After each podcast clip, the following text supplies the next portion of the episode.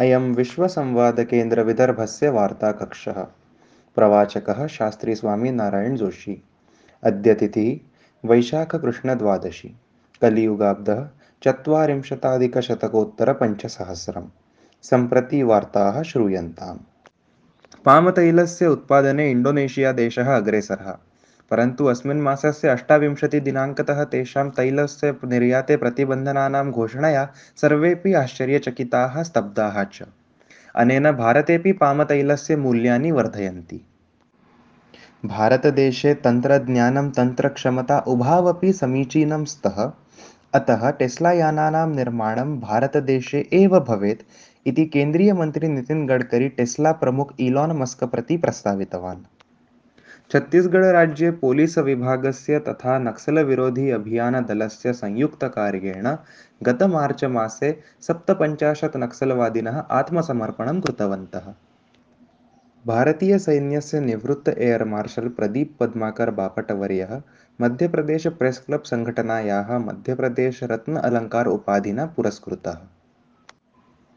आगरानगरे ताजमहलस्य पार्श्वे राष्ट्रियस्वयंसेवकसङ्घस्य भगत्सिंहशाखायाः कार्यकर्तारः तथा युवाजागरणसेवासमितेः कार्यकर्तारः प्रतिसोमवासरे यमुना आरती कुर्वन्ति। अस्य पूजनस्य गतविजयादशम्यावसरे आरम्भः जातः। अनेन आध्यात्मिकपर्यटनार्थं प्रोत्साहनं भवति इति स्थानीयमतम्। राष्ट्रियस्वयंसेवकसङ्घस्य विश्वविभागः इति 5 वर्षीयसभा इदानीं भोपालनगरे भविष्यति। अस्यां सभायां राष्ट्रियस्वयंसेवकसङ्घस्य सर्वेपि अखिलभारतीयाधिकारिणः तथा 1,000 प्रवासिस्वयंसेवकाः सपरिवारम् आगमिष्यन्ति। एते सर्वेपि 1,000 प्रवासिस्वयंसेवकाः 30 देशेभ्यः आगमिष्यन्ति। अयोध्यानगरे राष्ट्रियस्वयंसेवकसङ्घस्य ग्रामीणभागस्य पथसञ्चलनम् आयोजितम् आसीत्। कोरोनाकालानन्तरम् इदं प्रथमपथसञ्चलनम् आसीत्। चंद्रपुरस्य महाौष्णिककेन्द्रः गत 23 दिनेषु अहर्निशं विद्युतनिर्माणेन अद्भुतपराक्रमं स्थापितवान्।